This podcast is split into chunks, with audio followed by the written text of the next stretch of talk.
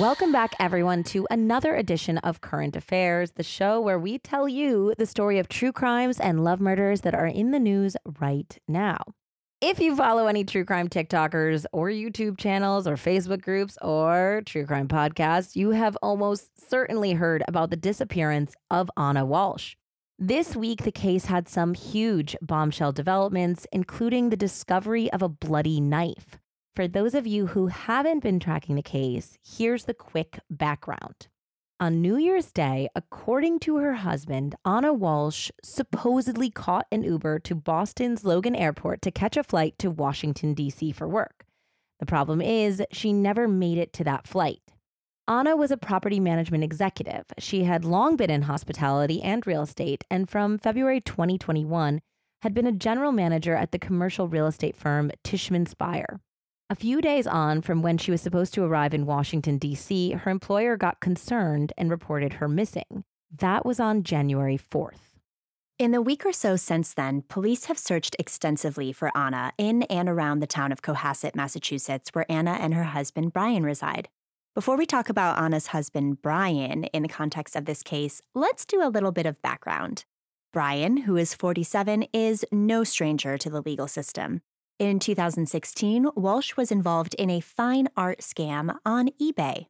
A few years earlier, he had taken possession of two authentic Andy Warhol paintings from the artist's Shadow series of abstracts from 1978. The paintings were owned by a friend of his in South Korea, and Walshe told the friend that he could sell them for a profit. Apparently, nearly as soon as Walshe left with the paintings, he would not respond to his so called friend, who was the rightful owner of the paintings. In May of 2011, Walshe tried to consign the pieces to a gallery in New York City, but they would not accept them without a bill of sale. So, of course, Walshe turned online. He advertised the two pieces on eBay for a hundred grand each. In the listing, he attached a picture of an invoice for the pieces that had numbers from the Andy Warhol Foundation for the Visual Arts, signifying their authenticity.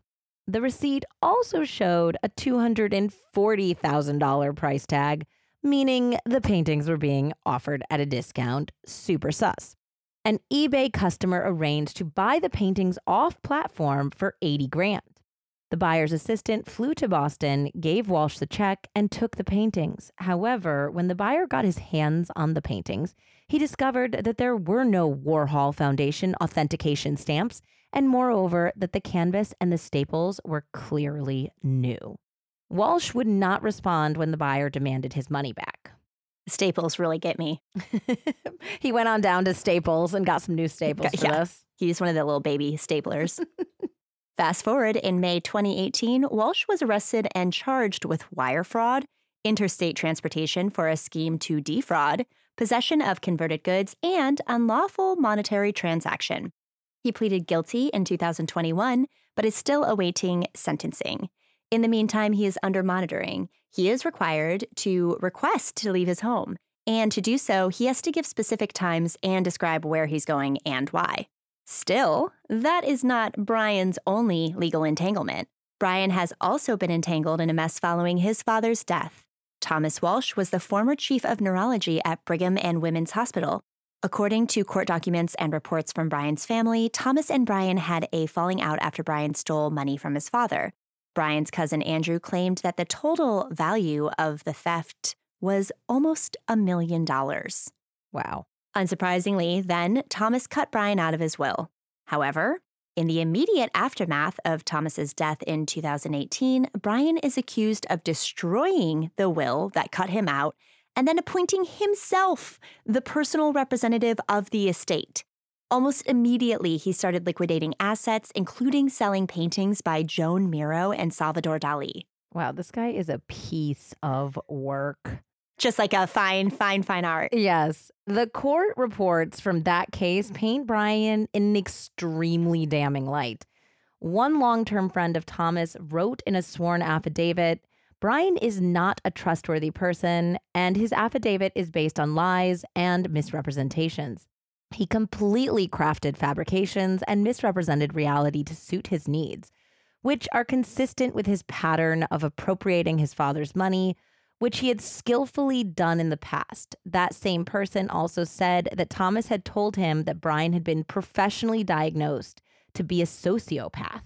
Another friend declined to be part of the case, saying Brian is an evil person and capable of just about anything. I want nothing to do with this.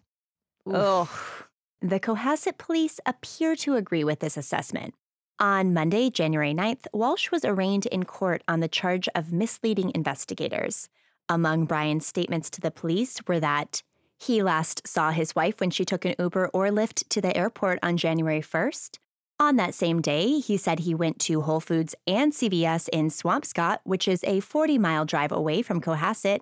And the next day, he said he took his child to get ice cream. Police say, nope, their preliminary investigation found there was no Uber or Lyft and that she never arrived for her flight. They also found that her cell phone pinged in their home overnight on January 1st into the 2nd when she was supposed to have been gone. Surveillance footage from the Whole Foods and CVS never show him there. And surveillance photos at a Home Depot from January 2nd show Brian there buying $450 of cleaning supplies and tarps. This is unbelievable. I mean, this is should be how not to get away with murder. Yes. Ooh, but Brian was supposed to be on probation and effective house arrest because of the other fraud charge, right? So, how was he allowed to leave? Turns out the Home Depot run was made on Monday, January 2nd, during the time he was allowed to pick up his child from school. Except when New Year's Day falls on a Sunday, schools are off on Monday. So he used that slot for his cleaning supply run instead. Based on all of this, the prosecutor said that Brian's recounting of his movements last week were simply not factual. She said these various statements caused a delay in the investigation to the point that during the time frame when he didn't report his wife missing and gave various statements, that allowed him time to either clean up evidence, dispose of evidence, and cause a delay. An affidavit in the case states the intentional, willful, and direct responses to questions about his whereabouts on the days of Sunday, January 1st, 2023, and Monday, January 2nd, 2023, were a clear attempt to mislead and delay investigators. The fact that he was asked a specific question and he gave an untruthful answer that led investigators out of the area caused a clear delay in the search for the missing person, Ana Walshe. Now, if this were the end of the developments, there would be a lot to digest, right? Absolutely. Oh, but they're not. Oh boy.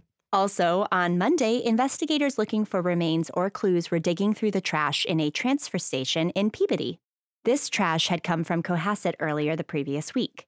Additionally, crime scene tape was put up around dumpsters at an apartment complex near where Brian's mother lives in Swampscott. Walshe had claimed that he visited his mother after his wife disappeared. But the biggest bombshell came after police obtained a search warrant. A judge granted the search warrant on the basis of one, the cleaning supply purchase, and two, some extremely suspicious search history. Walshe reportedly searched for how to dispose of a 115 pound woman's body, which is just about as specific and incriminating search as we've ever seen. That's insane. Yes. The evidence investigators would find with that search warrant would be even more damning and even more insane, Andie. Searching the basement of the Walshe residence, police found a bloody, damaged knife. There was also other signs of blood around the basement. What's more, later on on Tuesday, January 10th, law enforcement sources reported to CNN that the trash diving in Peabody had actually turned up some results. They apparently found torn up clothing material, a hatchet, a hacksaw, and a garbage bag filled with blood. Sources are still very fuzzy on this, but numerous news outlets are reporting some combination of the above. So that's where things stand now. Brian hasn't been charged with Ana's murder, but he remains in custody after bail for misleading investigators was set at $500,000. Just yesterday, on Wednesday, two of Ana's friends released a video begging Child Protective Services in Massachusetts to allow them to take care of Ana's three sons, who are all under six. They've been in custody of the state since Sunday when Brian was arrested. Ana's friend Natalia Sky said in an interview on Wednesday Ana has been missing for 11 days. The chances of finding her are grim, but we have to care for her children.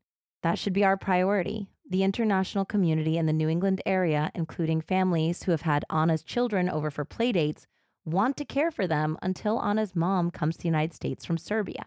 Sky continued, We're sure social services is just as concerned about Ana's boys as we are, but we need to make sure they're in a private house and they're interacting with their friends. We're begging social services to let us care for them and to not put them in foster care. That's the only way we can help Ana's kids. As of this recording, State Child Protective Services has not responded. Oh gosh, those poor babies. I know. I mean, I I love that Natalia is making public announcements about that because I think there's so many times when that's completely overlooked and it's really admirable that she's making a concerted effort to try to support and look after the kids in homes that are familiar to them, where they have friends. Absolutely. Where they can try to have some semblance of normalcy and privacy. So I, I think that's really an amazing friend and says a lot about Ana.